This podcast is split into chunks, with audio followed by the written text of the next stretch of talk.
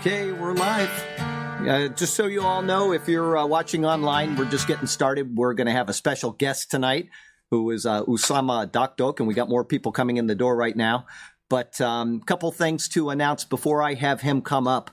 The first is I would hope that people online and that watch the Prophecy Update and the attend the church services would keep a matter in prayer. I got a email today from Sarasota County that they want to change the zoning in Sarasota to allow bars to move in next to churches. There's currently a zoning prohibition, which they cannot move in next to churches within 800 feet.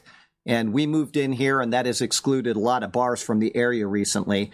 And they've moved out, and we have many, many restaurants that serve alcohol, which are not forbidden. We've got at least 20 bars within 800 feet of here, and there's no reason to change the zoning. You know, the bars that are here can sell, and they're grandfathered in. If they go out of business, they're not grandfathered in.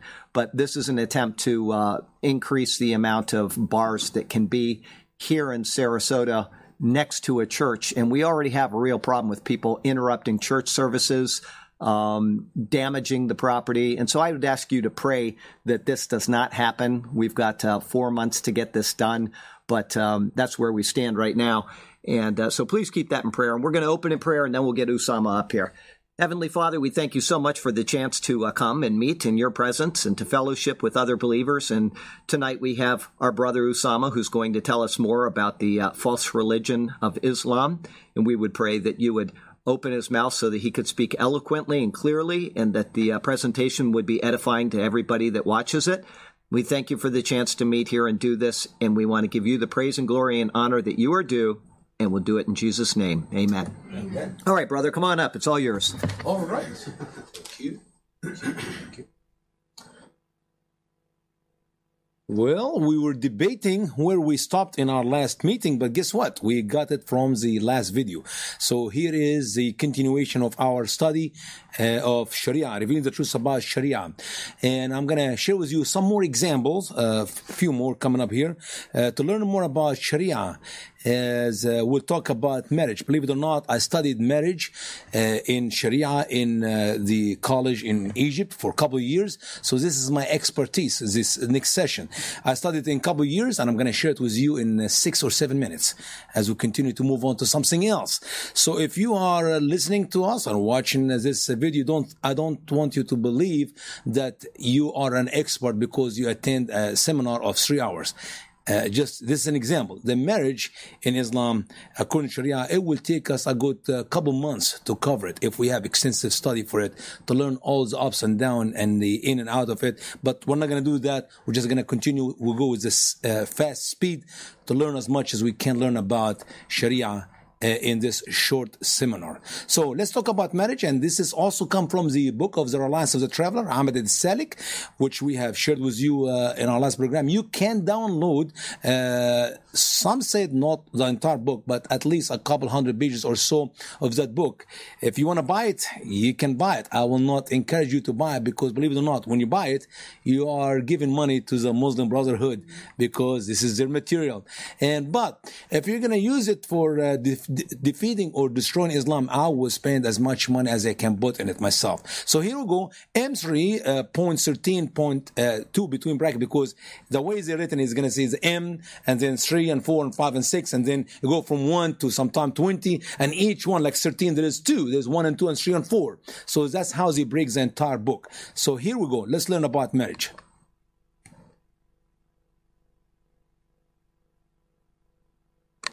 Whenever the bride is a virgin, the father or grandfather may marry her to someone without her permission. Though it is recommended to ask her permission if she has reached puberty, a virgin's silence is considered permission. Well, they tell you that in Islam, the woman have to accept the husband. Yep, if she's a woman. What if she's a child? Well, the daddy or the wali who will take care of that, he will actually the one who will sign up. Now, if you think about it, if she is silent, what if she cannot talk? What do you mean she cannot talk? She's literally not a child, but a baby. Do you know what is the age of marriage in Sharia for a female in Islam? Four. Somebody said what? Four? Anybody else?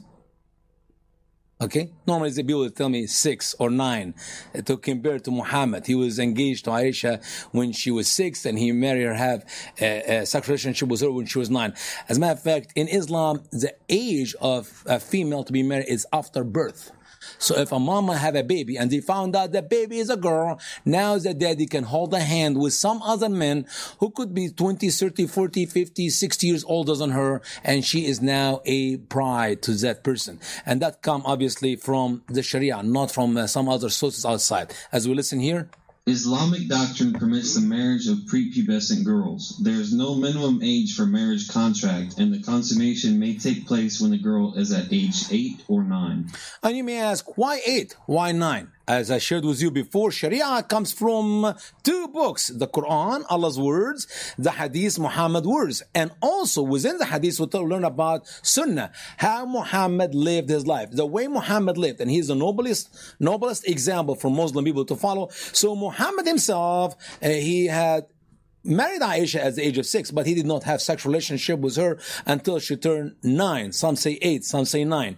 Well, believe it or not, I can go for 8.5 because every year of the calendar of the Muslim, it lose a month of our years. So obviously you can get to maybe 8.5.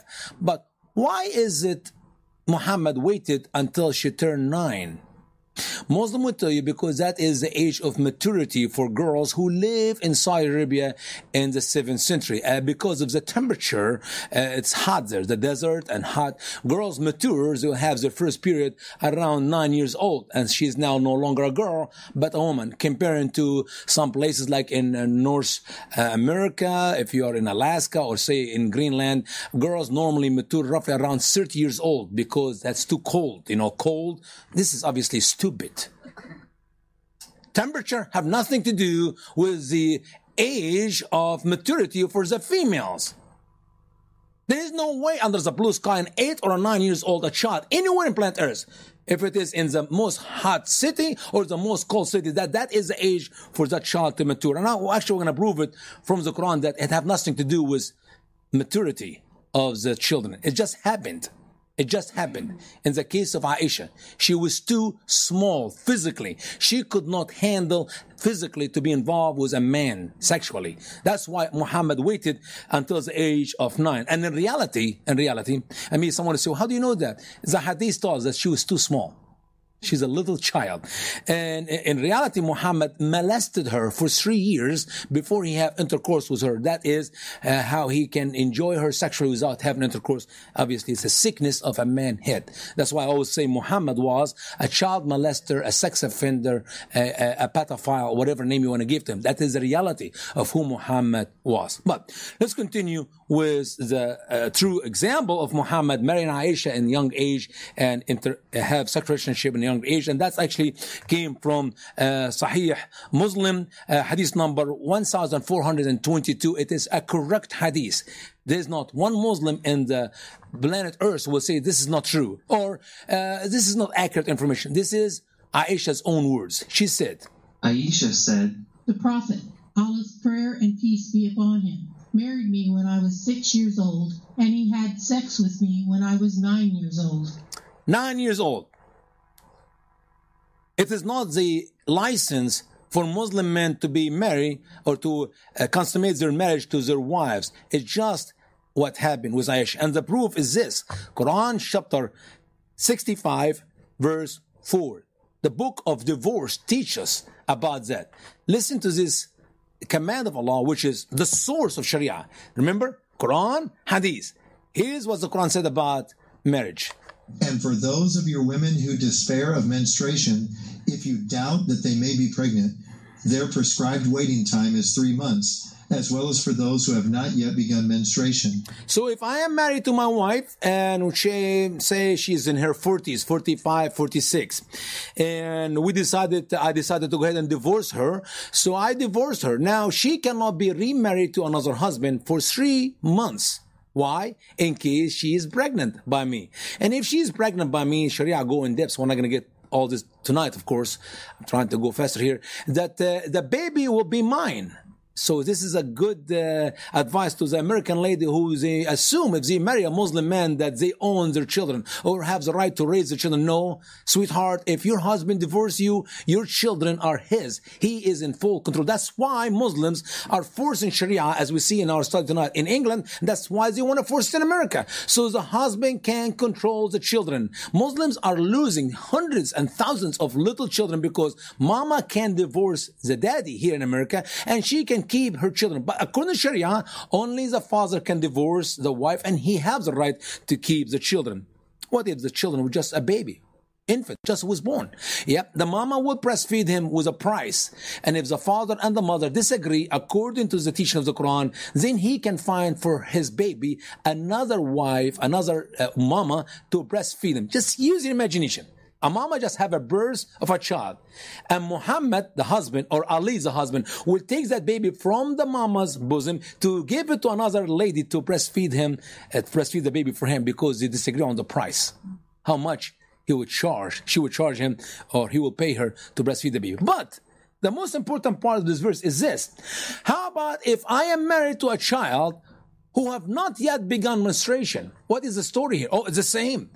She cannot be remarried, or we can say abused, by a new husband for 3 months in case that child wife is pregnant by me. Which means what? Marriage in Islam have no age for the female. She does not have to have her first period. No, she can be 4, 5, 6, 7, 8, 9, as long as she physically can take the man in bed, like the normal relationship between husband and wife, have an intercourse, then he can do that. So abuse for female, for little children all over the world is the reality of the teaching of Sharia. That make it illegal for Muslims to live in America. If that's what they believe in, if they believe in the Quran, they cannot be living rightly, right in America according to our Constitution. Now let's move on to another point here concerning marriage and divorce as well. It is not lawful or valid for a Muslim man to be married to any woman who is not either a Muslim, Christian, or Jew.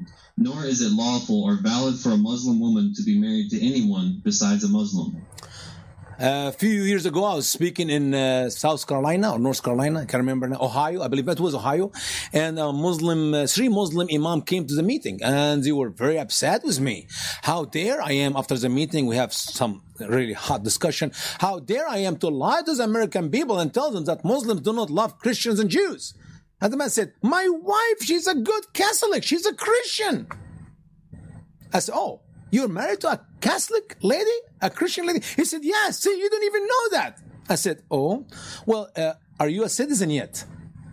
And he was quiet. I said, did she help you yet to become a citizen? And he will not answer. I said, I bet you are not citizen yet. But you're going to be. She's going to help you, so don't worry. But then I asked him, tell me, Mr. Imam, can I marry your sister? Can I marry your daughter? Can I marry a Muslim female in planet Earth? And the answer was no. I said, so it's not love, actually. It's invasion. You're invading the females of the West by marrying them. Jews, Christian, atheists, whatever. But Sharia actually limited it to be a Jewish or a Christian or a Muslim. A Muslim man can marry any female if it's going to help the benefit of Islam, help him to become citizen. But in the same time, a Christian or a Jewish man cannot marry a Muslim female. That makes sense, does it? Let's talk about jihad. This is just, we're going to move, as I said, fast. When we talk about jihad in our textbooks in America, our children are learning jihad is internal struggle. Our children are learning jihad is for them to study so hard to get A's, perhaps B's, but not C's. Because C's is not a very good jihad. It is for their mom to work so hard to keep the house clean and to cook good warm food.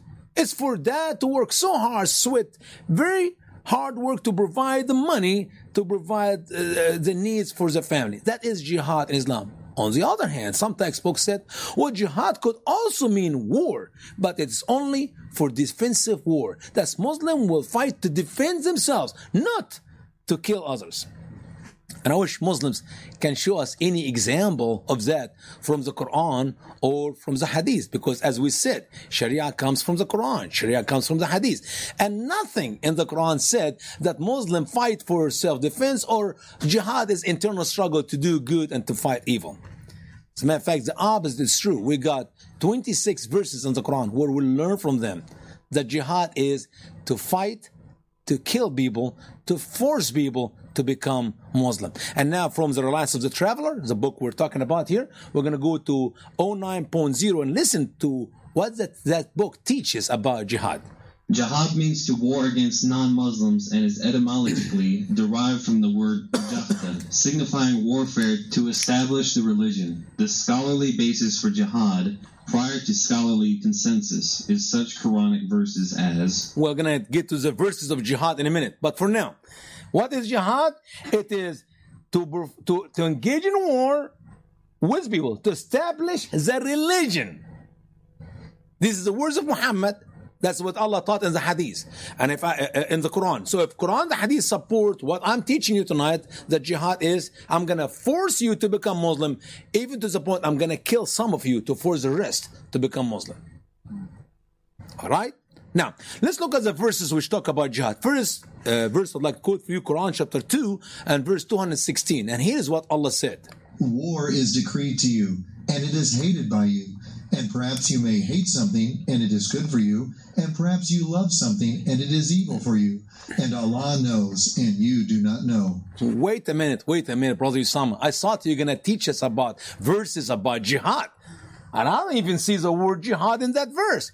Yep, it is. It's the word war, W-A-R, war.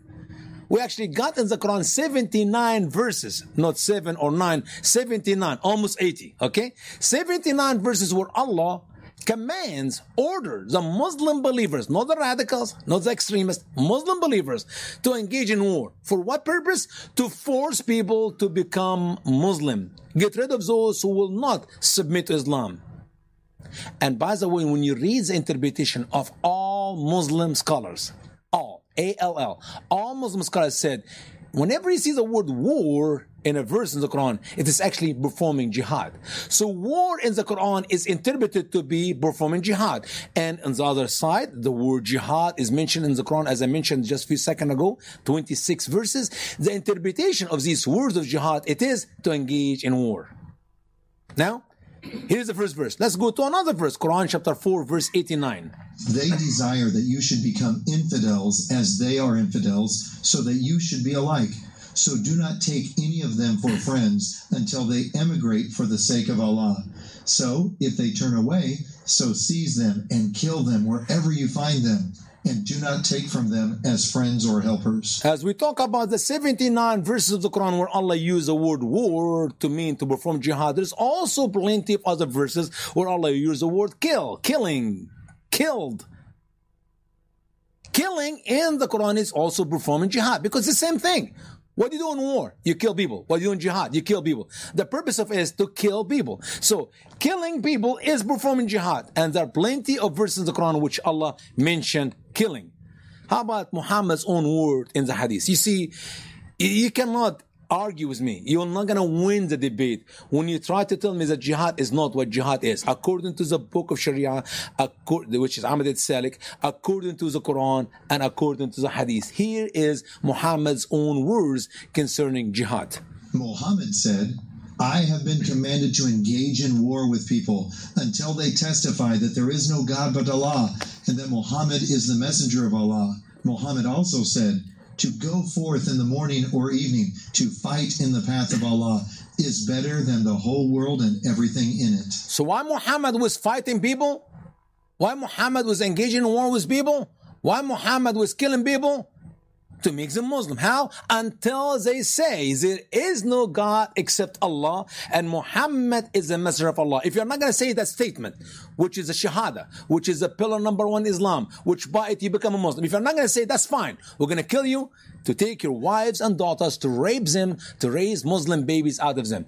You want to protect your life, you want to protect your possessions, you want to protect your family, just say the shahada, become a Muslim, and we don't have to kill you at all. That's exactly what Muhammad did in the first Islamic state, in the Saudi Arabia Peninsula, and that's exactly what his followers did after him in the 57 Muslim countries around the world.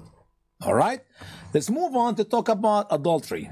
according to Sharia. Unlawful intercourse is a capital crime under Sharia, punishable by lashing and stoning to death. Of course, lashing for those singles and stoning to death to those who are married. You will not find the clear verses in the Quran where Allah gives the order or the command for Muslims to literally stone those who commit adultery. Why is that? Because we know the verse used to be there. What happened to that verse? Oh, Almighty Goat ate it. Yes, indeed. You heard me right. Almighty Goat. See, Aisha had that verse in a piece of paper, and the piece of paper were under her mattress. Somehow, some goat went to her bedroom and was able to grab this piece of paper from under her mattress. And you know what goat like to eat? They like to eat paper. So the goat ate, Almighty Goat ate the verses of Almighty Allah. And Muslims till today still practice the stoning of those who commit adultery, even though the verse is gone. The verse is eaten by that goat. But here's a verse in the Quran, Quran 17:32, where Allah said, "And do not get near the fornication. Surely it was indecent and an evil way." And what happened if a person did commit fornication? Was the punishment, as we just said, to be stoned to death if they are married or slash if they are single. Okay, let's see now the statement which is shocking me, but obviously it did not hit the media, and the media care less about talking about it. Why is that? Because it is the fake news of the United States of America, including Fox. I literally got sick and tired just 3 days ago watching Fox 5 o'clock in the morning, and I was watching in Vicky's app, and I closed it in a very mad.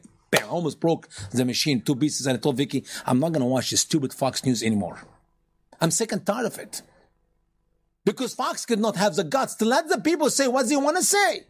The man said Islam. And the gentleman from the Fox is correcting me. You mean radical Islam? Oh yeah, radical Islam. No, it is not radical Islam. It is Islam, you stupid idiots. Why can't we say it right? Everywhere I go, whenever today in Lowe's, a man and his son, older gentleman and his son, 60s and 40s, from Ohio. And I was talking to them, and I mentioned saying, "Oh, you mean radical Islam?" No, it's not radical Islam. I'm talking about Allah. I'm talking about Muhammad. I'm talking about Islam.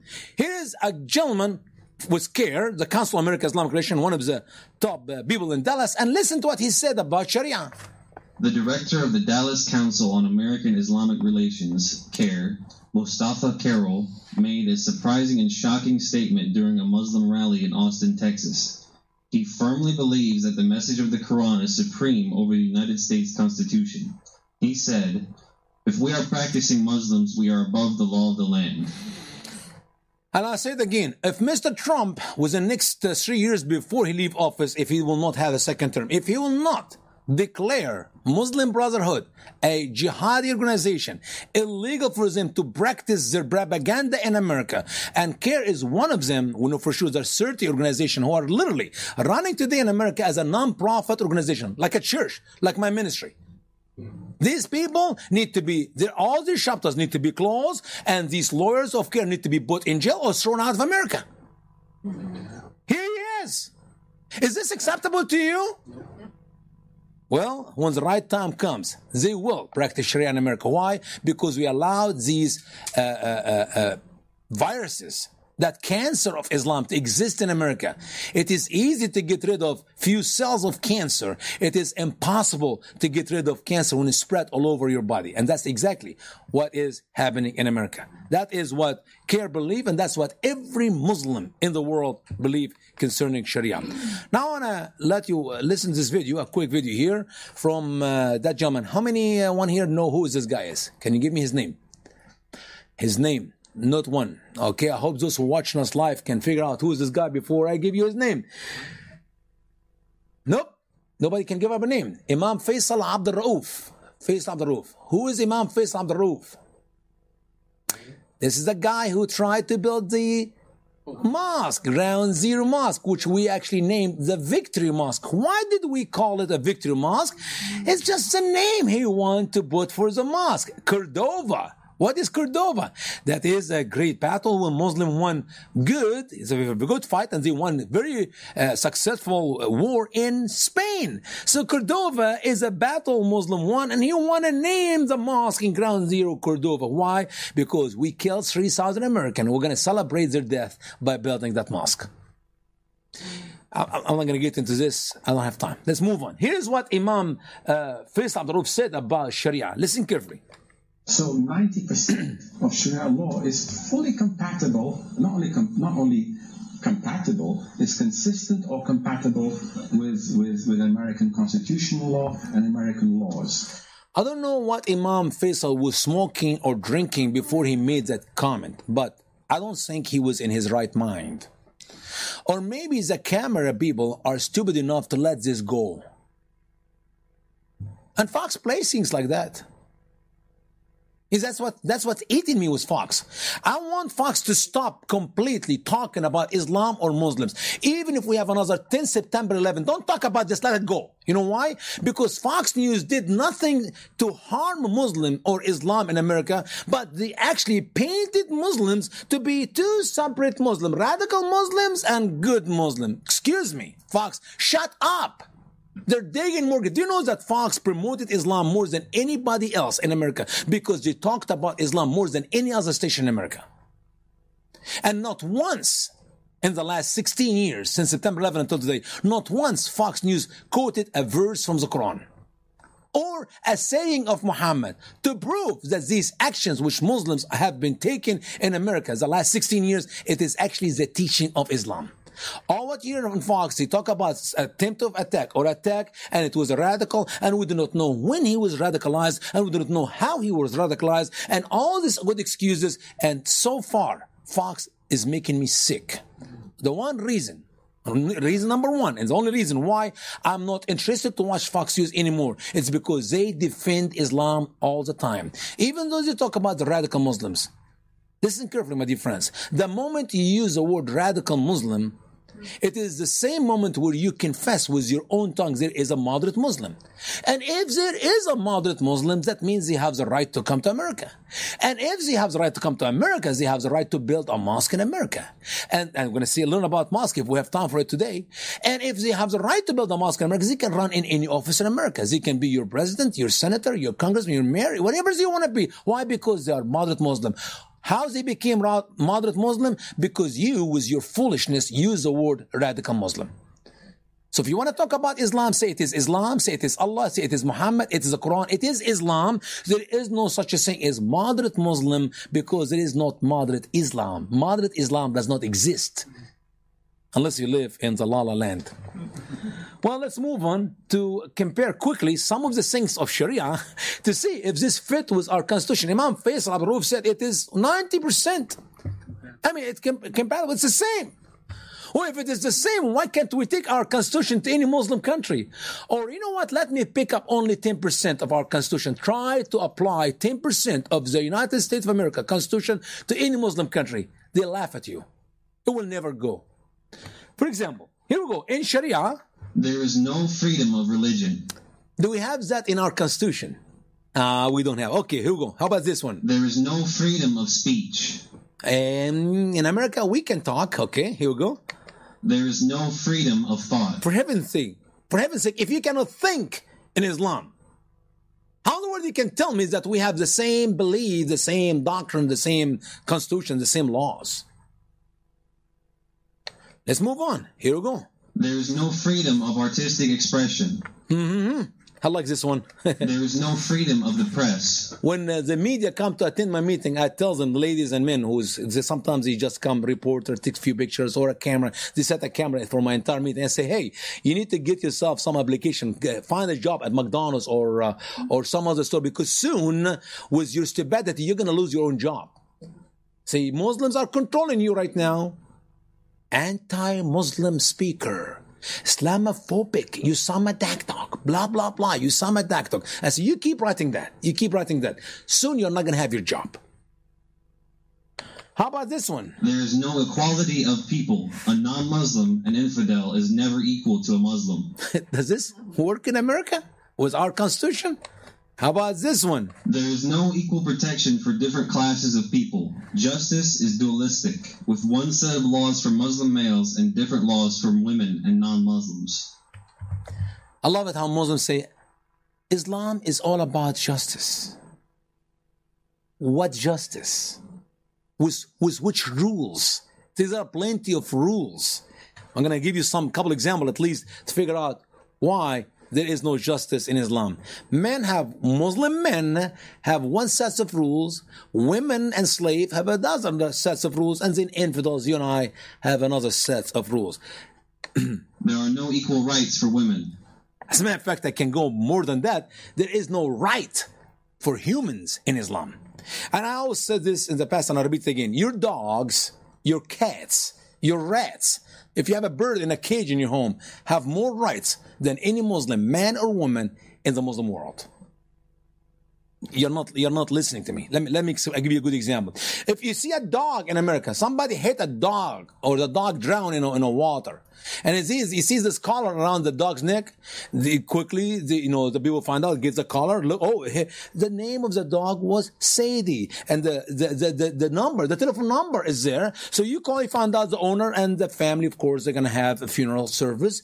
They're gonna have all the children gonna gather with mom and dad. They're gonna dig a grave in the backyard. And they're going to put this dog in a box and fabric around it, and they're going to put it on the ground. They're going to cover it. They're going to have a prayer. They're going to have some thoughts. Everybody's going to talk about the dog, and then they're going to put cross on the top of the dog where it's buried. And I've seen this happen all the time in America. Haven't you done this with your dogs, your cats? Of course you did. Now, let's go to Egypt, one of the best Muslim countries in the world, and go by the Nile or by the Ibrahimiya lake, the Ibrahimiya channel. It's just water running. It's not very deep. And you see human bodies floating in the water. That's the way, by the way, same water we drink from. What? I mean, the pipe for the cities, every city we live on the Nile, we live on the Ibrahimiya. You see the pipe pumping water from that lake and or this channel of water, or from the Nile, and the dead body is floating in the water. And what the police do there? Nothing. Sometime in the next few days, that body will broken apart, will decay, and the fish will eat it. Welcome to the reality. A dog in America have more right, have more value to the American people than a Muslim man or a woman in the Muslim world. I have stories to tell you about dead bodies in Egypt, but that's not the right time or the place for it. Let's move on. Let me share with you from the Quran that there is no justice in Islam. And Islam is the most savage cult, even where Muslims live with other Muslims. Quran 2:178. Listen to the word of Allah. O you who have believed, retaliation is decreed on you for the murdered, the free man for the free, and the slave for the slave, and the female for the female. That is one of the most savage verse in the Quran. Of course, you can't understand what he said here until I tell you what he said. He said, if I am a free man and I killed one of your slaves, you have no right to revenge or to retaliate by killing me. But you only can pick up an innocent slave, one of my slaves, and you can kill him. If my slave kill you and you're a free man, your family will not kill my slaves. They will kill me, the owner of the slave, because the revenge is a free man for a free man. If I killed your wife, you have no right to touch me, but you only can kill my innocent wife, because a female for a female. Have you ever thought about Muslims, Shiites, go to a Sunni mosque and blow up a bomb there, somebody do a suicide vest and go pretend to be Allah, and he kill himself, and he kill 50 or 100 around him? What do normally Sunni will do? I mean, they lost 100 members of their mosque. What do they normally do? They'll send another guy to another Shia mosque, and he will commit suicide also, and he will kill 100. Well, maybe he'll kill 150. Well, guess what? They need to get equal. So they send another guy with a smaller bomb in another Sunni mosque to kill the 50. That's how Muslims kill each other. There are more Muslims killed by the hand of the Muslims in the last 1,400 years than any foreigners ever killed a Muslim in the Muslim world. Muslims kill more Muslims than anybody else. Why? Because of the retaliation, the law, which is Sharia, which Allah prescribed for Muslims to live by. That is savage. Not according to the Bible. The man who committed the murder, that man must be put to death. It doesn't matter if he killed a slave, he killed a female, he killed an old. The person who shed innocent blood, that person must be, his blood must be shed by another person. That is the Old Testament laws. In our New Testament, thank God for His grace, we have done this in Egypt for the last 1,400 years. Muslims kill Christians, and we never retaliate, and we never revenge. We just bury our dead body, and we seek forgiveness for these people, for their wicked acts. So, anyway, and by the way, in the Sharia, in Islamic law in Egypt, we cannot kill Muslims. If Muslims kill Christians, they put them in jail, as I shared with you in our last program when we were here in our last session. Anyway, let's move on to the next statement to see if there is really a connection between Sharia and our constitution. Are we on the same page as Imam Faisal Abdul Rauf said? Here we go. Women can be beaten. That's Quran 4:34. I know Imam Faisal or any Muslim would say, well, light beating. Excuse me, what? Light beating. What is light beating? Ibn Kasir, the great Muslim scholar, said that is you don't break her bones and you don't shed her blood. Light beating. Pain, but no broken bones, no shedding of blood. That's fine with Muslim. I don't know if this fits with our constitution in America. Well, Your Honor, I beat her lightly. No broken bones, Your Honor. Yeah, bruises, so what? Because there's no shed of blood. It's okay. No, you do this in America and you go in jail. All right? So, how about this one? A non-Muslim cannot bear arms. I think Democrat and Muslim like that so much. They are annoyed. Now we are seeing now there is connection between Democrat and Muslims. They both don't want us to carry guns. And guess what? Study Europe and see what Muslims do in Europe. Muslims in Europe have guns. But the people of Europe do not have guns. And the result will be so wicked. As years come by, when Muslims start literally doing their jihad, shooting, killing British and French and German, and they cannot do anything about protecting themselves. How about this one? There's no democracy, since democracy means a non-Muslim is equal to a Muslim. I don't think Americans like that either. So, I mean, I can go on and give you literally entire story of Sharia, and you see that nothing in Sharia fit with our constitution. Imam Faisal Abdul Rauf was a very professional liar. He knows how to lie to American people.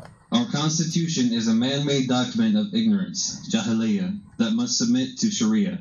So in the end run, Imam Faisal, we're going to get rid of our constitution and replace it with Sharia, and that's how we end be in peace with the Muslims. Non-Muslims are dhimmis. If you open our textbooks, and I really would love to do this in the future if I can have the opportunity to come to speak to you about lies in the textbooks. We have 15 lies in this presentation. It have to be done in many hours. It's actually a good 8-hour seminar, so we'll not be able to do it just in one setting. We'll maybe do it in a couple settings, 3 settings, whatever time you can give me. I'd love to share this presentation with you. But one of the lies they teach our children in our public schools in America, that Christians and Jewish people enjoy the dhimmi status in Islam after Muslim were, controlling their countries. Enjoy the dhimmi. I don't think the students have a clue what is in the dhimmi. What is the status of a dhimmi? Because if you think about slavery, slavery is a beautiful thing in America compared to the dhimmi. At least in America, the law did not say that the master has the right to take the wife of his slave to sleep with her any time. But that is in the dhimmi. I have the right to take my slave's wife in my bed anytime. Because that is what the Sharia, what the Quran teaches. A man who has what you call وَمَا مَلَكَتْ أَيْمَانُكُمْ, what your right hand possessed. If I own a slave, I have the right to be involved with a slave anytime. Allah's word, Sharia, Islam. So the dhimmi status is very sick. Segregation, no respect for the Christian or the Jew, treats them in humiliation, abuse them, taking all the money you can get out of them until you bankrupt them to force them to become Muslim. All governments must be ruled by Sharia. Yes, indeed. That is the difference between the Sharia and the Constitution. How about this? No separation of mosque and state. What are we studying today and in our last Sunday, in our first session? We're studying Sharia. What is Sharia? Sharia, it is Islamic law.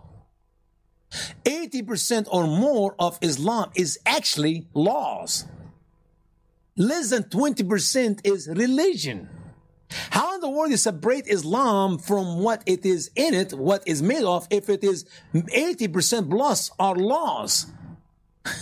You can't get rid of Jesus, you can't get rid of the Bible, you can't get rid of the prayer, you can't get rid of the Ten Commandments, but you will not be able to get rid of Muhammad or Sharia, which is 80+% of Islam. Let's move on. Unlike common law, Sharia is not interpretive, nor can it be changed. It is, as we shared in our last program, it is a set rules you live by, you die by, and that's the end of it. It is not flexible, as Muslims claim. Drinkers and gamblers should be whipped. Talking about, my brother sharing about, they're going to put some places near you to have alcohol, serve alcohol. Well, in Islam, we don't have a problem with that, because if you are drinking, we're going to literally whip the daylight out of you. Or if you're selling it, we have the right to kill you. Just in Alexandria, Egypt, last year, I saw a video. A man was beheaded in front of his business because he served alcohol. He served beer, not even hard liquor, beer. That's a no-no for the Muslim Brotherhood. As they're trying to do, by the way, this today in England, we're going to show a picture in the end how they are forcing in the no-go zone in England that you cannot serve alcohol, period. All right? How about homosexual? Homosexuals must be executed. Now I got in America, so many people protest me. Even homosexual come to my big meetings and protest me. I was speaking in Wisconsin, a big church, and we got over 120 so people show up outside the church to protest me. And the media lied, they said 150. They were not 120, they were 110. But that's okay. And one of these people who protest me is they have a big, huge umbrella. I mean, beautiful, colorful umbrella. And I said, I wonder, are these gay and lesbians? They said, yes, brother Usama, they're gay and lesbian. They're here to protest you. I said, these people are stupid. How in the world gay and lesbian standing with a Muslim who protests? But I found out that Muslim teaches them that you can be a Muslim and be a gay. You can be a Muslim and you can be a lesbian. It's accepted in Islam. And when you hear about killing gay and lesbian, this is culture. It has nothing to do with Islam. Like the cutting of the hand of the thief, that's culture. Everything wicked about Islam, it's a culture. Have nothing to do with Islam.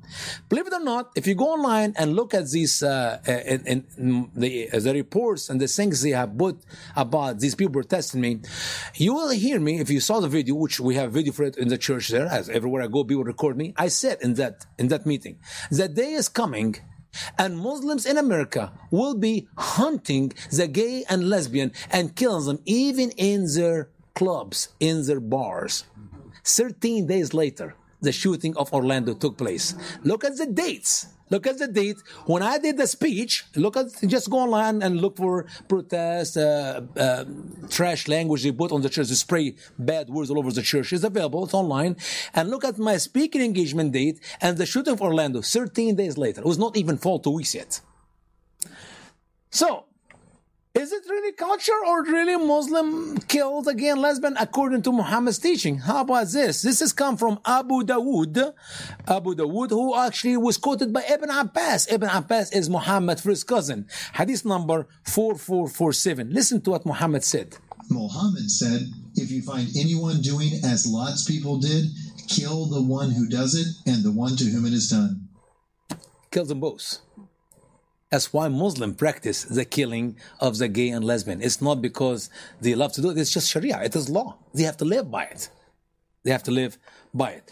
How about this one? Fornicators to be whipped and adulterers to be stoned to death. We already talked about that previously, but here we go. Death for Muslim and possible death for non-Muslim critics of Muhammad and the Quran and even Sharia itself. That's why when I do this seminar, every time I do this seminar, as we have it right now on, live on air, and it's going to be on YouTube a little bit later, as Brother Charlie will put it there. And guess what? Whenever a Muslim imam see me talking about Sharia, the way I talk about it, mocking it, expose it to the American people, another, all it takes is just one Muslim imam say, another fatwa. They issue a decree of my death. If somebody will kill me, he will receive a reward of Allah. He will be, blah, blah, blah, and all this hogwash of the fatawi, which is decrees written against people like me. So, how about this one? Circumcision is obligatory for both men and women. Believe it or not, first time I did this presentation, I did it here in Sarasota. And a registered nurse talked to me after the meeting, and she said, what you said about circumcision of females is true. I said, how do you know? She is, I guess, in her late 70s. She said, I used to work for 30-some years at St. Louis Hospital, that's in Missouri. And we had hundreds of cases. Young girls come with a high fever, 104, 105, like almost death. And she said, we figured it out. Whenever girls, young girls come with high fever, we put them on the table, uncovers their private part, and we seize a bad infection because mom and dad do it at home. And I said to this nurse, so what did you do then after that? What did you do next? She said, nothing. No. I said, what do you mean nothing? You didn't call the police and call the authority? Oh, no, no, we could not do that. And why is that? Because they told us in the hospital, this is Islamic culture. You know what makes me sick about the American people? Is this, their stupidity.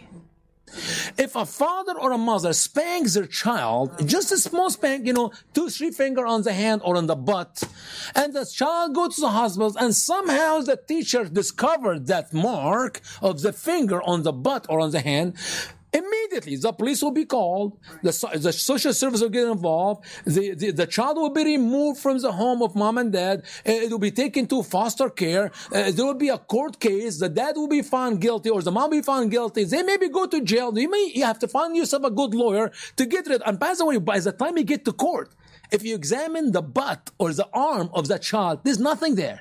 It's gone. The mark of the finger is gone. But for Muslim to abuse half of its people, that's every female, literally in that way, that they took out of them the gift of sexuality, which God Almighty gave to them, that's okay. Why? Because it's culture. Oh, don't worry, Brother Usama. Last year, we arrested 2 doctors and a nurse who were doing that act. Excuse me, are you really stupid?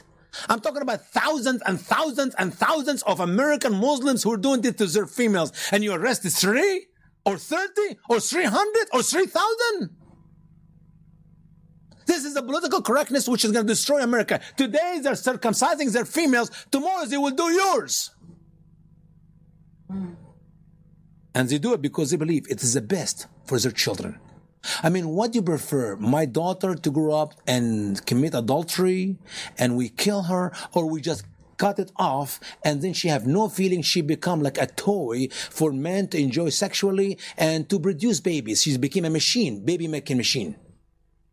Which one? Do you want her to die in a young age, in teenager? Wait a minute. What about the hundreds of millions of Christian young girls in the Muslim world who do not go through this abuse and they do not commit adultery? They are virgin in their night of their marriage. If that's not abuse, I don't know what they call abuse. Testimony of a woman before a judge is worth half that of a man. Now we talk about justice. This is the first example I'm going to give to you about justice. You see, the justice is 2 women and 1 man. We actually need 2 men. If we could not find 2 men, 1 man and 2 women. Why? Because they're stupid. They forget. Here's what Allah said in the Quran. So if there were not 2 men, so 1 man and 2 women of those among whom you are pleased for witnesses. I'm not talking about even some just uneducated Muslim woman or not uneducated, weird, handicapped, mentally deficiency, you know. No, the ones they are pleased with, the best of the woman. You get 2 of them to be equal to 1 man. That is justice. I don't know what woman with common sense will accept that justice, that her voice in a court of law, Islamic law, of course, is equal to half of a man. How about to receive the inheritance? Women are to receive just 1/2 the inheritance of a male. Is that justice? Yes, indeed, in Islam. See, it is not justice if you give her a 1/4 of her brothers. No, she only to get a 1/2 of what her brother get. Of course, if the daddy have only 1 daughter and 1 man, boy. Here's the verse of the Quran. Allah commands you concerning your children to the male, the like portion of 2 females. And what justice is that when you know that these females cannot even work? Dr. Sahar, she is one of the ladies who traveled with the MSA, Muslim Student Association. It's a brotherhood organization in America. And she was speaking in the University of New Orleans, and I attended the meeting, and she said, half is plenty for a female. After all, her husband take care of all her needs. She actually used this money, which she inherited from her daddy, to buy ice cream, gold, clothes, extra stuff. She just bought in her saving. And I said, Dr. Sahar, aren't you assuming that every Muslim female is a happy married one? What about the one who's a widow? What about the one who's divorced? What about the one who never got married? What about? In a society does not allow women to work, if it's my opinion, they should get every dime the father leave. The sons can go and work and take care of themselves. Let's move on. Islamic supremacies. Islam is superior to every other culture, faith, government, and society, as it is ordained by Allah to conquer and dominate them.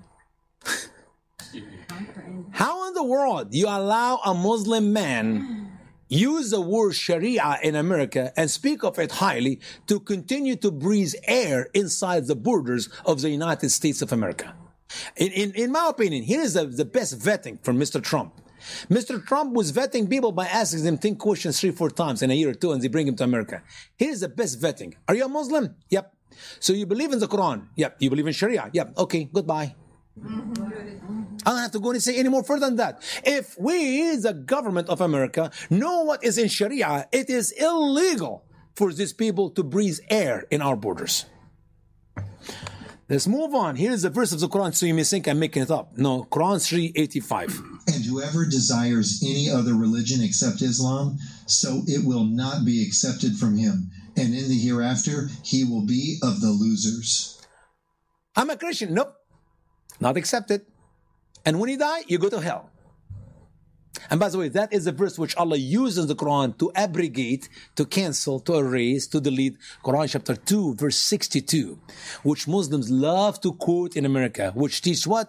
Those who believe, Muslims, Jews, Christians, Sabaeans, idol worshippers, whoever believe in Allah and in the last day and do good deeds, there is no fear on them.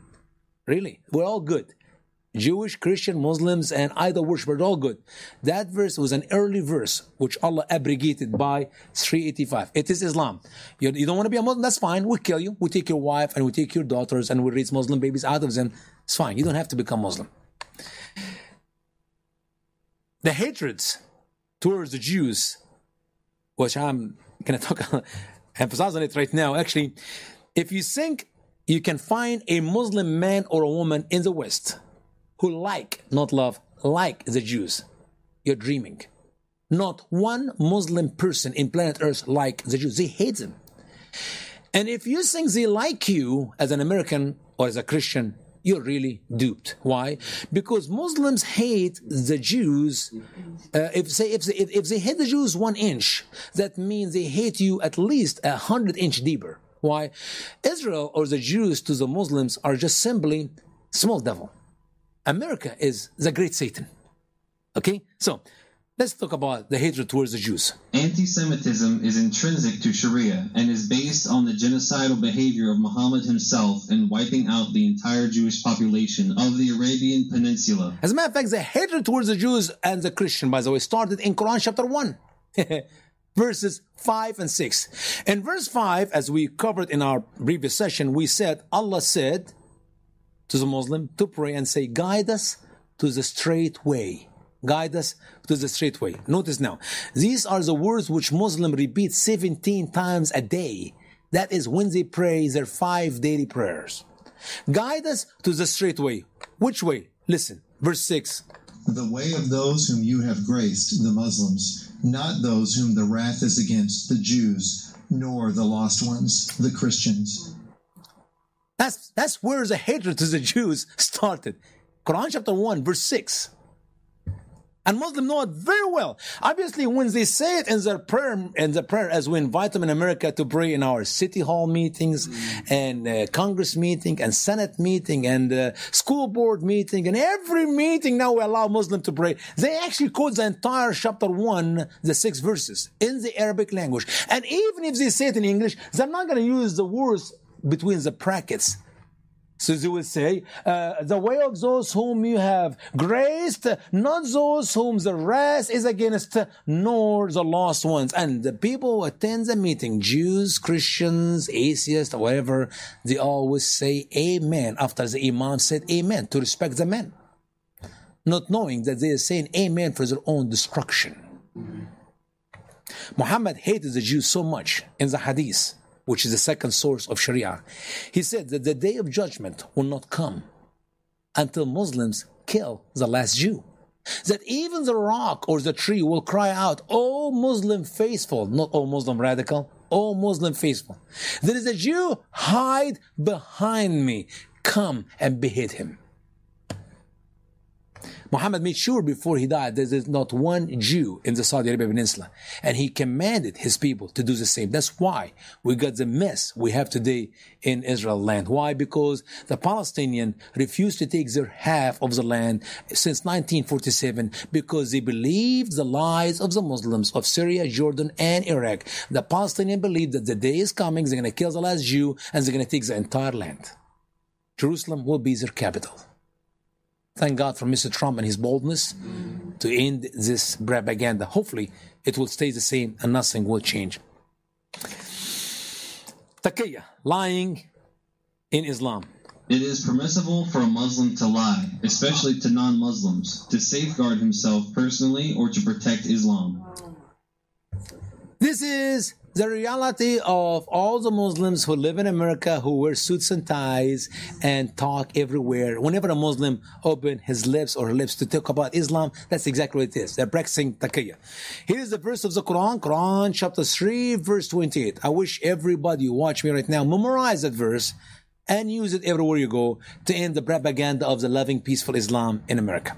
Quran 3:28, Allah said, "Believers do not take the infidels for friends, rather than the believers. And whoever does this, so he has nothing to do with Allah, except that you should guard yourself from them cautiously. And Allah himself warns you, and to Allah is the final return." Allah here is speaking to the believers, not to the radicals. You will never find a verse in the Quran Allah mentioned radicals. Allah talk about hypocrites. These are the Muslims who refuse to practice the teaching of Islam, and they must be put to death. Quran chapter 9, verse 73. But here speaking to the believers, Allah said what? Don't take the Christians and the Jews for friends or infidels. But here's the exception. Except, whenever you see a word except or the word but or unless or if or when, these are very important words. You need to put circle around them in my Quran, in my translation, if you get my copy. And then read carefully what comes after it. Except that you should guard yourself, that is to practice taqiyya, from them cautiously. That is the only time where a Muslim can take a Jew or a Christian for a friend, to protect themselves from us. So they're going to take us as real friends? No. Listen to what Al-Jalalani said. For the sake of time, I'm going to move to the red line here. If you are afraid of them, you can take them as friend with your tongue, not with your heart. بِاللِّسَانِ دُونَ الْقَلْبِ. Only by your tongue, not with your heart. And that is before the might of Islam or the strength of Islam. Listen carefully. وَيُجْرَى فِي مَنْ هُوَ فِي بَلَدٌ لَيْسَ قَوٍ فِيهَا. And this can be practiced by whoever lives in a country he's not strong in it. Muslim at USA. They're not strong in America. They don't have the upper hand. Quran 47:35. Therefore, the nice friend, neighbors, workers, doctors, owner of gas station, God's my witness. If I have a time, if I have a couple hours, I can share with you true examples of how Muslims in America treat you, American people, in their businesses. When I went to these businesses, that's real stories, and they thought I'm a Muslim man from Egypt by the name Usama. They're trashing your females. They're literally mocking you, and it's so disgusting. I don't even want to talk about it. So, but in the same time, they'll smile on your face and they call you my dear sister, ma'am, my friend, my special friend, as Muslims always say.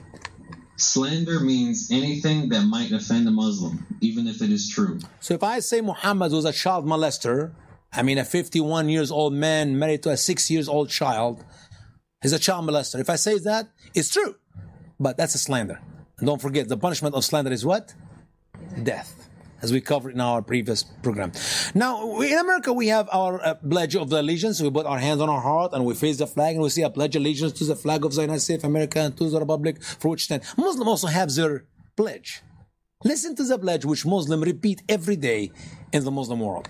Allah is our goal. The Messenger is our model. The Quran is our constitution. Jihad is our means. Martyrdom in the way of Allah is our inspiration. Can you imagine that's what they really believe? And you tell me we're going to bring them to America and we're going to vet them for what? The vetting can end in one simple question. Are you a Muslim? Yep. You cannot come. Goodbye. You can do that and be hated by the Muslim all over the world. Or you do what your politicians are doing right now, and you're going to lose your grandchildren in this country. I do not know what choice you want to do. Which one are you going to take up? Be hated by the Muslims or being killed by the Muslims? I choose to be hated by the Muslims. But, of course, we're not going to do that because, as we know, America will not be here in the end of time. And sadly, it will be destroyed by the Muslims simply because we are not listening, because we're not studying, because we're not seeking the truth. And my people are destroyed for lack of knowledge. Some Muslims opposing Sharia. They say, we don't want a Sharia. We don't want to have Sharia. As a matter of fact, as I shared with you in our last program, CARE are one of those who say, we don't want to have Sharia. But at the same time, do you want to have Sharia? As we saw in the first video, well, not right now. Maybe later, when we have the upper hand. Now, I'm going to give you the depths of why Muslims in America say we don't want to have Sharia now. The Muslim Brotherhood and the organizations in the U.S. are dedicated to a process of settlement they term as a civilization jihadist process, describing... Brotherhood members emphasize that they follow the laws of the nations in which they operate. They stress that they do not believe in overthrowing the U.S. government, but rather that they want as many people as possible to convert to Islam. They want to have the upper hand. Trust me, if the Muslim in America today ask for Sharia and force Sharia on us, there will not be one Muslim in America. I don't think even the people of America needed the policeman or the government to do it for them. They can take care of them themselves. Because they're smart. They do not have the upper hand. They want to have more Muslims. And what else? Listen. So that one day, perhaps generations from now, a majority of Americans will support a society governed by Islamic law.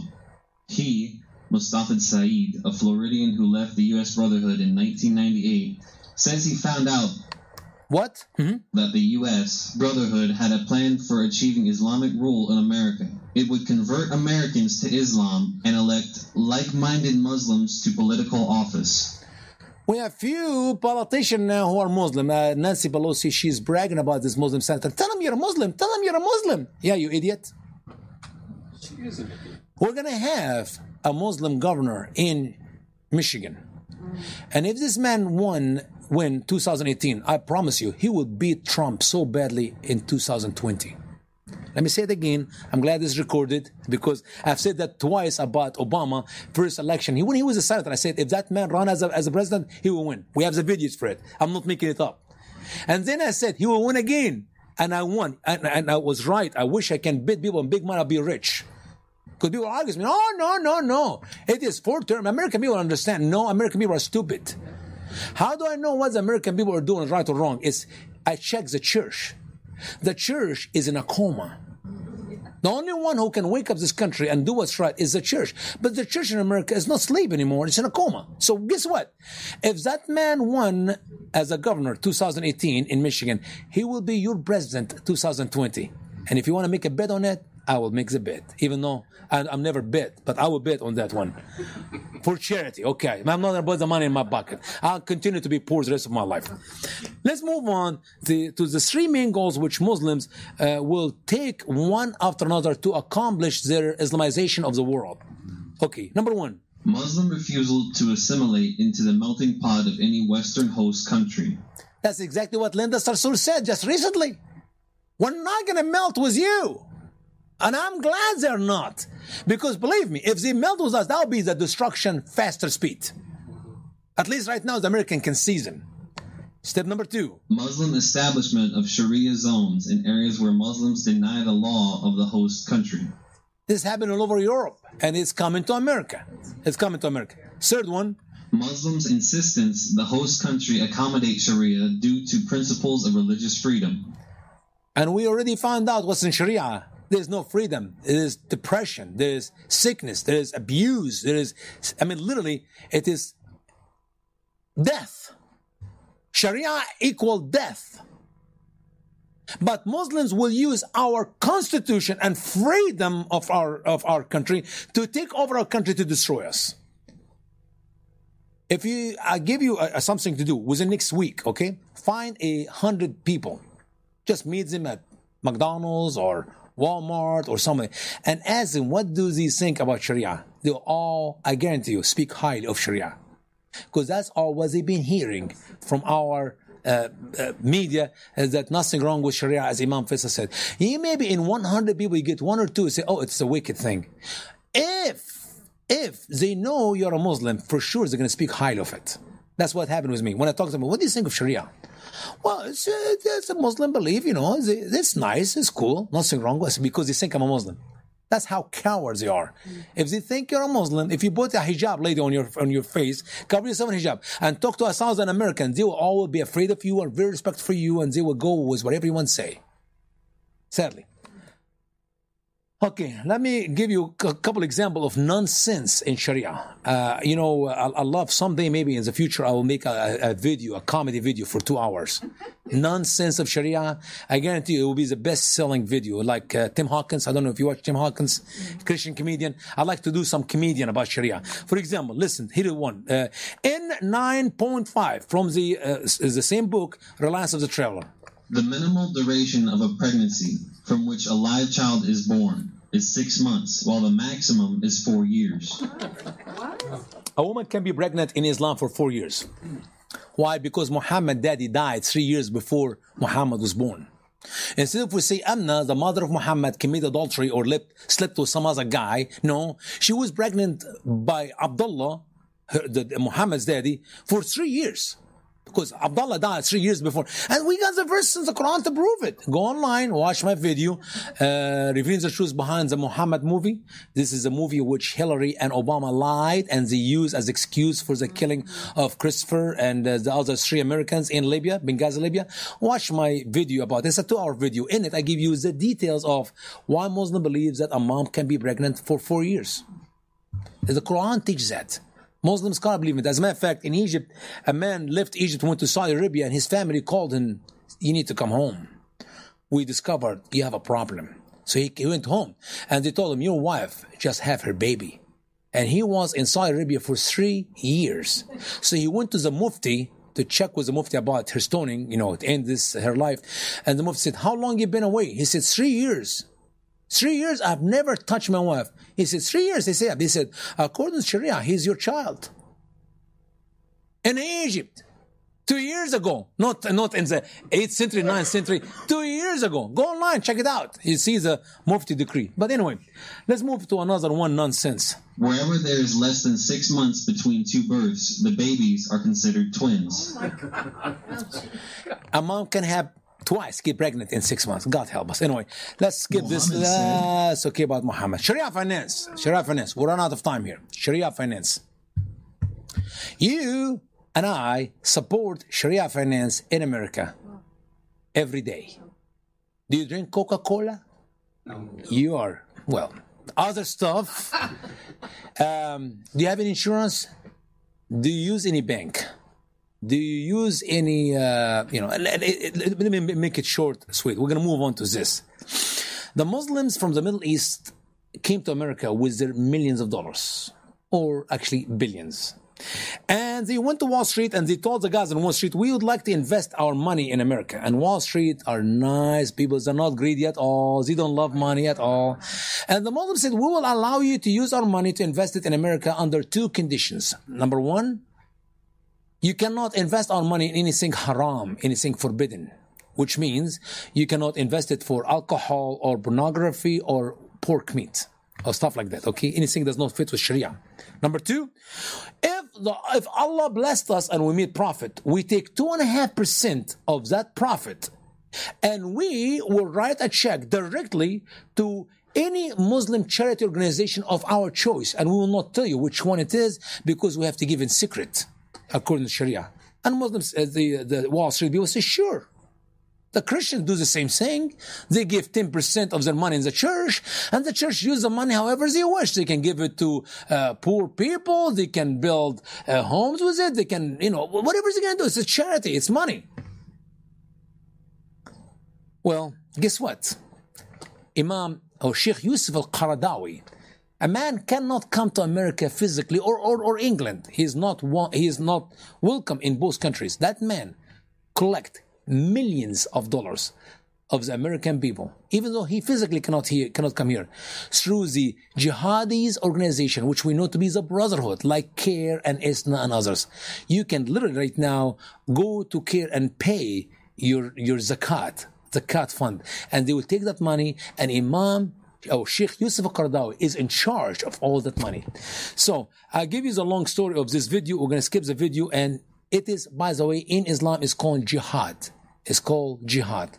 Performing jihad with your money. It is equal to performing jihad with your life. Quran chapter 9 verse 41. Allah said, "March forth lightly or heavily, and perform jihad or holy war with your money and your lives for the sake of Allah. This is best for you if you were knowing." So when Muslim gives this money to the jihadi, that itself is jihad. Because without money, you cannot have a bomb. Without a bomb, we cannot kill the Jews. So we need the bomb, we need the money. You can perform jihad with your money, or you can perform jihad with your life. Now I'm going to give you the proof that you who are watching me right now, or you who are listening here in the church, you are a supporter of the jihad, financial jihad, or the financial Sharia finance as we see it in the Islamic code of law here. Look at this list. It's going to go quickly, fast, and tell me in the end if you are not a supporter of Sharia finance in America.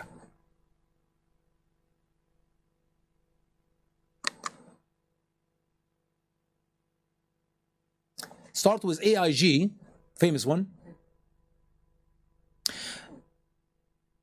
This list used to be 26 organization and bank and insurance when I start talking about this a good 8 years ago.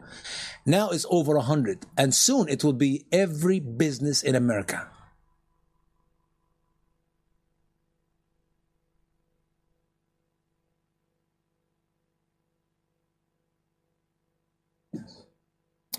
So in simple words, unless you're using cash and you have nothing to do with insurances or any of these businesses, you don't drink Coca-Cola, you don't drink coffee. Now in America, we have halal coffee. I'm going to talk about it in a minute. Here we go. Let's move on to the next thing here. Now, the quick I want to share, is it culture or Sharia? Because that's a good excuse Muslims always use. Well, it is not Sharia, it's actually culture. No, it's not culture, it is Sharia. Why? Because Allah stated in the Quran to do. If you look at a woman dressed like that, is it culture or is that Sharia? Well, it is Sharia. Why? Because the Quran said, "O you prophet, say to your wives and to your daughters and the women of the believers, let down their covering over them, that in this way they will be known, so they will not be harmed. And Allah was forgiving, merciful." There are so many Muslim ladies, and we have the videos to prove it. Why do you wear the hijab? She says, so I will not be harmed. Harmed by who? By Americans?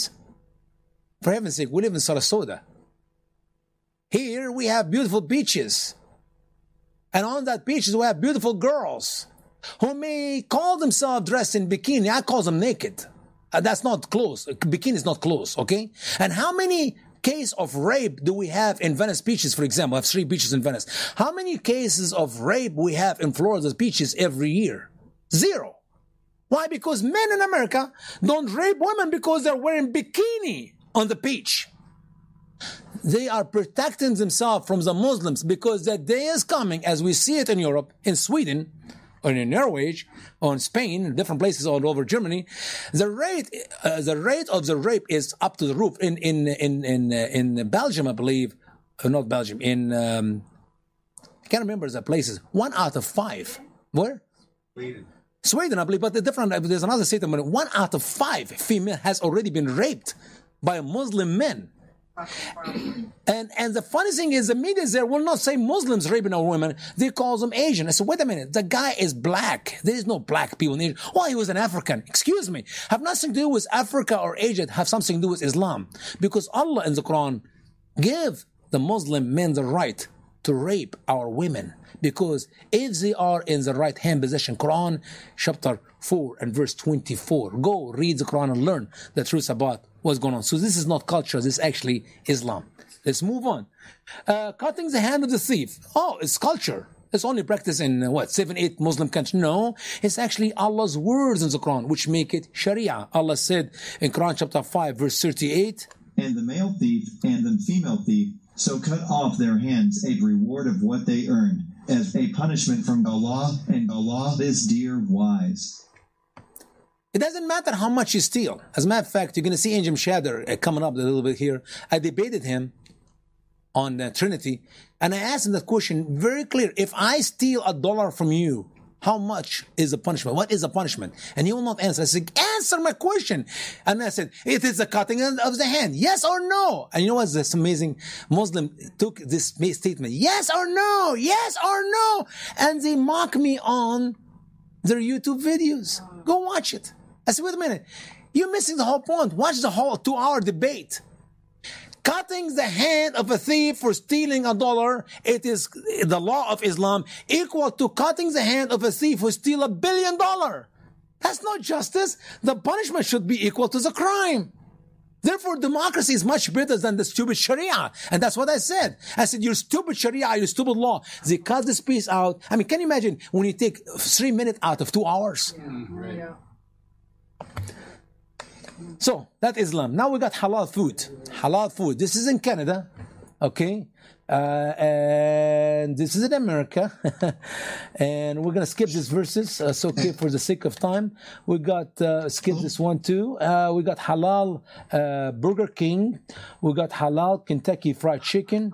That's in America. We got halal McDonald's in America, Detroit. We got halal Subway. Literally, I'm not kidding. We have halal coffee in America today. I never thought in my life there would be halal coffee. In the country of New Zealand, now every item in their stores have this stamp halal. And to carry these items in your store, you have to give 5% of the profit to the Muslim Jihadi organization. Oh my God. You cannot buy an item, clothes, food, drink, anything. It has to be halal. And it is coming to America. I promise you, that day is coming in America. You give Muslim an inch, they go for a mile. That day is coming in America, and Muslim will have everything in America halal. They will benefit out of it financially, and they will force you to eat and drink what they want you to eat and what they want you to drink. And somebody will say, Brother Usama, why are you making a big deal about this? Maybe it's their culture. They like to eat their food. No, it is not culture. It is Islam. And because I read the Quran, I know how dangerous it is for allowing Muslim to mention the word halal food in America. Because today, they're eating their halal food. Tomorrow, they will kill you for not eating their halal food. Ah, come on, you say, yes, indeed. Listen to what Allah said in Quran 9:29. Engage in war with those who do not believe in Allah and in the last day. And do not forbid what Allah and His Messenger forbid. He's talking about the Jews and the Christians, 9:29. Allah forbids the eating of pork. And you want to eat pork? We're going to kill you for it. Allah forbids the worship of Jesus Christ. And you worship Jesus Christ? We're going to kill you for it. No kidding. That's why they bomb churches in the Middle East. Because these people in the churches are worshiping Jesus Christ. And that's forbidden. And Allah said, engage in war with the Christian who worship Jesus Christ. And the day is coming. And this will be practiced in America.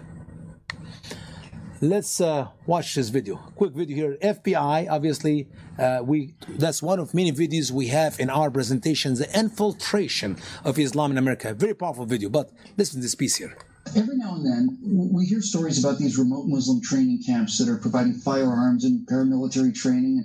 And every now and then you see a video of masked men kind of marching through the forest, like American forests, carrying AK-47s, they're jumping over logs, and they're firing down range and using cover to advance and all that stuff. And most Americans kind of reluctantly think that, well, that's their First Amendment right, or it's their Second Amendment right, or whatever. However, some of us look at this, and we know exactly what's going on here. Some of us with imaginations can imagine a day when these terror cells are activated and they march down out of the forest and they go to the shopping malls or elementary schools and start shooting for real. Do you think that's a possibility? No, it's not a possibility. It's what they're doing. Information developed from informants, as well as wiretaps and other techniques that these groups are here in the United States to be the focal point when the jihad here kicks off in a grander scale. They've been captured on conversations saying that. We have informant information. We have witness testimony.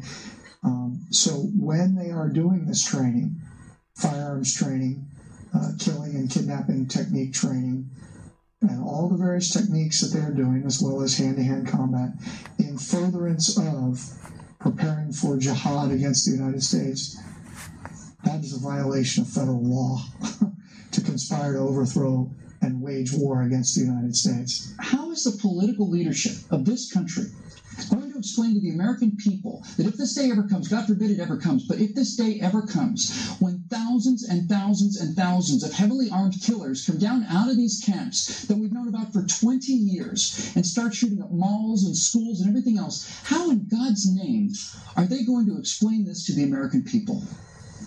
I have no idea. I can't imagine. Well, I have an idea. They will say, we wish we have done it different. We wish we listened to a guy by the name Usama Dakdok and vet the Muslim people. And if we found that they believe in Islam, we will not allow them to live in America. I mean, it took the Spanish people 800 years to get rid of the Muslims. And they got rid of more Muslims from Spain than what we have in America today. But the problem is they're going to continue to infiltrate this country, and it will be too late to fix this problem. Now, I want to share with you what these Muslims actually believe from the explanatory, which is called the memorandum here, which we discovered in 1993, I believe. It was written originally in 1987. It was update 1991.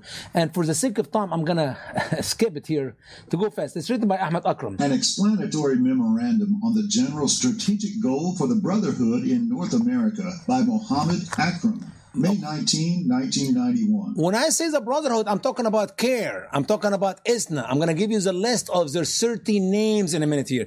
All these people have an agenda. What is the agenda? To take over America. Their agenda is to kill us. And this is not a secret information. Actually, it is available. Here's the information. Go online and download the entire document because I don't have time to do all of it tonight. But I'm going to share with you just a couple slides here. This memo was written for the Shura Council of the Muslim Brotherhood. In the introductory letter, Akram referenced a, quote, long-term plan approved and adopted, unquote, by the Shura Council in 1987 and proposed this memo as a supplement to that plan and requested that the memo be added to the agenda for an upcoming council meeting.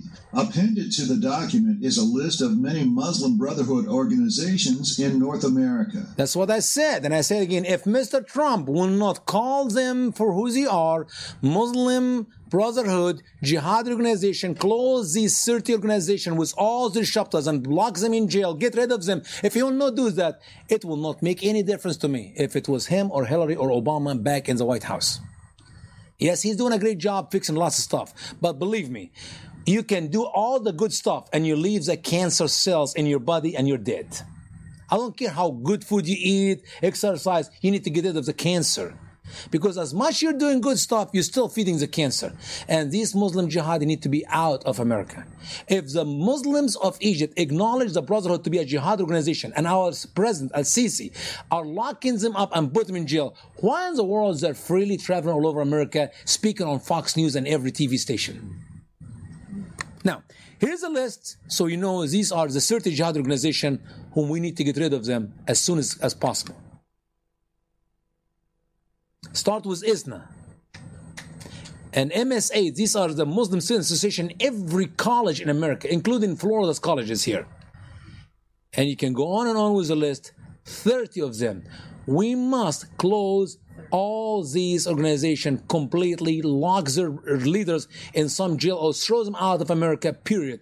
Otherwise, that cancer of Islam will continue to spread all over America, and it is a hopeless situation. I put CARE in the bottom there to catch your attention for it, because that is the one. They are doing everything they can to stop me from speaking over America, and believe it or not, they did a great job. Let me skip to this establishing one. The Islamic Center in every city. The center we seek is the one which constitutes the axis of our movement, the perimeter of the circle of our work, our balance center, the base for our rise, and to educate us, prepare us, and supply our battalions. So why Muslims are building mosques in America to worship like we Christian and the Jew worship in their synagogue? No, they're building the mosque to use as a military base to kill your children. So what we listened to in a minute ago from the FBI agent, that the day is coming and they will be leaving their mosque in the thousands to shoot and kill Americans in churches and in malls and in schools. Trust me, it is coming. I know it because I've seen it in Egypt by my own eyes. We always get attacked in Egypt on Friday after the Friday prayers. And they normally could not find who did it because they're talking about thousands of Muslims going out and burn churches and destroy Christian businesses. And it's coming to America, in Sarasota County, in your neighborhood.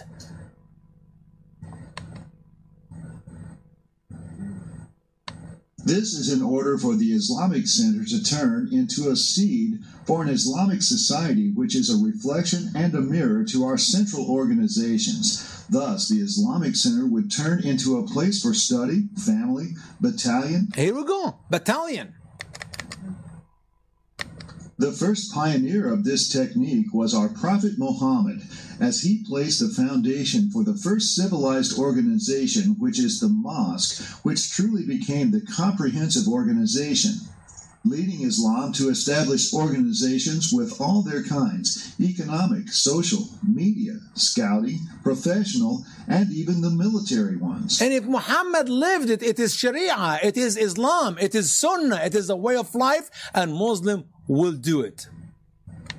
The process of settlement is a civilization jihadist process with what all the word means.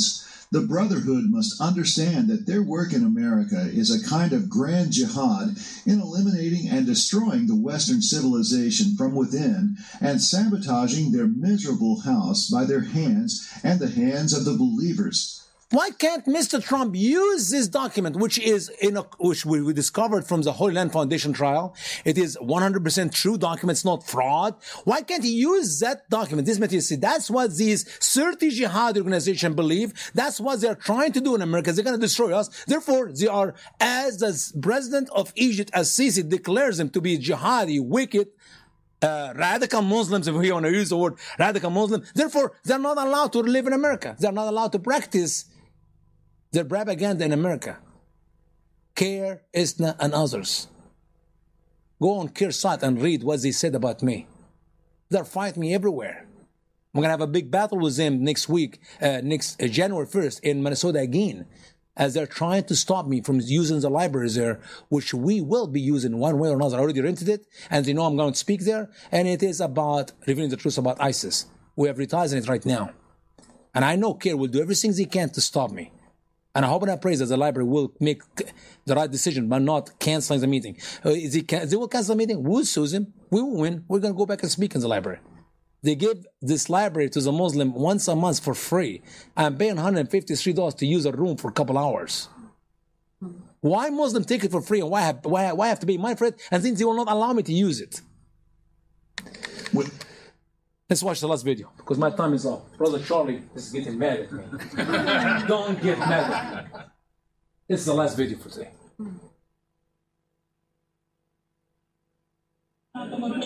Stoning for adultery, amputations for theft, death for apostates, and second-class status for Christians and Jews. This is life under Sharia law, the Islamic system practiced in countries like Iran, Saudi Arabia, and Great Britain. Yes, Great Britain. There are reportedly some 85 Sharia courts now operating there, with Islamic judges ruling on cases ranging from financial to marriage disputes among British Muslims. We went into some proceedings, and there were a couple of Islamic judges sitting up above the rest, and there was one solitary Muslim woman who was suing for divorce. Alan Craig is a former city councillor in East London, home to several Sharia courts where women face open discrimination. A woman's witness value is half that of a man. So, you know, they will tend, therefore, to take the man's position in a divorce. Craig is working with Baroness Carolyn Cox to pass a bill in Britain's House of Lords protecting women from this Sharia oppression. Muslim women here face intimidation within their communities to settle things the Sharia way. And according to Craig, some wrongly believe Islamic courts are their only option. But what we're trying to do is say, Muslim women especially in this country need to be informed that actually have other rights, in our view, better rights under English law. This is the Tower Hamlets section of East London, and it's really the epicenter of the Sharia movement here in Great Britain. This impoverished borough of East London has been dubbed the Islamic Republic of Tower Hamlets. Its first elected mayor is a Muslim who critics say has ties to extremist groups. His office declined CBN News' request for an interview. Radical Muslims have threatened women here for not covering up, and gays have been beaten in the streets. If people are afraid of having their hands cut, don't steal. If you don't want to be stoned to death, don't commit adultery. Anjem Choudary wants Sharia law to rule Great Britain. Last year, his followers put up posters around Tower Hamlets labeling it a Sharia-controlled zone where Islamic rules are enforced. So could Sharia courts come to America? The idea sounds far-fetched to some. Yet, according to the Center for Security Policy in Washington, there have been some 50 court cases in at least 23 states that have seen conflicts between Sharia law and American state law. And 4 states have adopted legislation called American Laws for American Courts that would protect U.S. citizens from the use of any type of foreign law like Sharia in the courtroom. One of these cases is here in Tampa, Florida, I believe, where a Muslim man raped his wife. So she sued him. So the CARE, the lawyers from CARE, won the case. Why? Because they said in Islam, a woman have no right to tell her husband no. Well, thank God that liberal dumb judge who gave it to the husband was turned over by another lawyer, another higher judge, and found it to be unconstitutional. But believe me, if we continue to allow Muslims to do what they're doing in America, the day is coming and they will practice full Sharia in our states, all over this country. And believe me, if we cannot learn from England, it's a hopeless situation. If we cannot learn from Germany and France and all, I mean, these people got sucked into since the 1970s. They got the oil from Saudi Arabia and they got the Muslim in their country, assuming they need them for work and they need them because they make a deal with Saudi Arabia oil and they get the youth there, and they learn nothing from their stupidity, their mistakes until today. Just the British Prime Minister last week. They tried to assassinate her a week before, and last week she's praising Islam and Muslim and Muhammad and Allah. She's sick. And what's worse than that, we as Americans are sicker because we can see it. See, they did not see it anywhere else before. They stuck in it firsthand. We are here in America. We can see what Muslims are doing in Europe. Why can't we do what's right? So it's time for us to educate ourselves. I beg you, get a copy of my translation of the Quran or any other Quran. You want to read my translation, it's fine. Get some Quran and read and study. Because once again, Sharia, it is all over the Quran. It is all over the Hadith, the saying of Muhammad. It is in this book, the Ahmad al-Salik, the Reliance of the Traveler. Get some material, study, educate yourself, and protect yourself and others. Because that's the only way we can save America, through education. My people are destroyed for lack of food, no. Water, no. Money, no. For lack of knowledge. That is Hosea 4:6. Thank you so much for allowing me to spend this time with you, and I look forward to come back again to do some other study. We got plenty. So far, we covered one presentation of 24, I believe, or 25 I have. Okay, well, so we'll take off 24 of them. We love it. Love it. Thank now, you. Before you go, I want to tell you something. We have some pizza that's right over here. And I'll eat pizza. You have to stay. Absolutely. It's halal pork. So, it's halal. Yeah. And I want you to know that the reason why you have to stay, and everybody else I would ask to stay, is because it was paid for from Australia. One of our people that's watching right now in Australia sent us money for pizza. And then a friend of mine, Mike, also sent some money for it. And so it's a gift to the church. And so we hope you'll enjoy some halal pork with your pizza. Hey, brother, if it does not move, I eat it. There you go. And if it moves, you just kill it. I know how to stop it, and I'll eat it. There you go. All right, we're going to say a prayer, and we're going to close out of here. Heavenly Father, we thank you so much for the chance to have Usama here and to speak on Islam. And we would pray that he would be safe and his family would be safe as they go forward. And we certainly pray for his son, who he mentioned in the last service that we had, that he's having difficulties with him. We would pray that that would be behind him. And Lord, we pray for those who are sick and in a bad way right now in this church that are struggling with their health. We pray for them. And we also pray that you bless the food that we have coming our way. And we thank you for all the good and kind blessings you've given us. And we praise you in Jesus' name.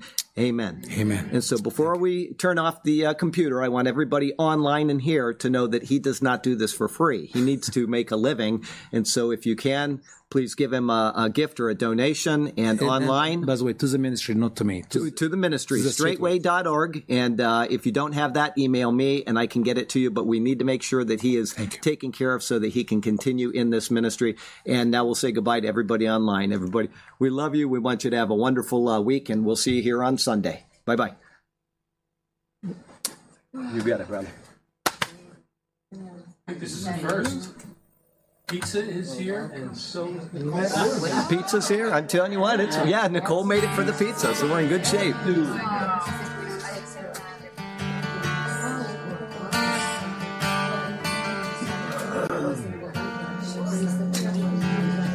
see if that baby's going to turn off.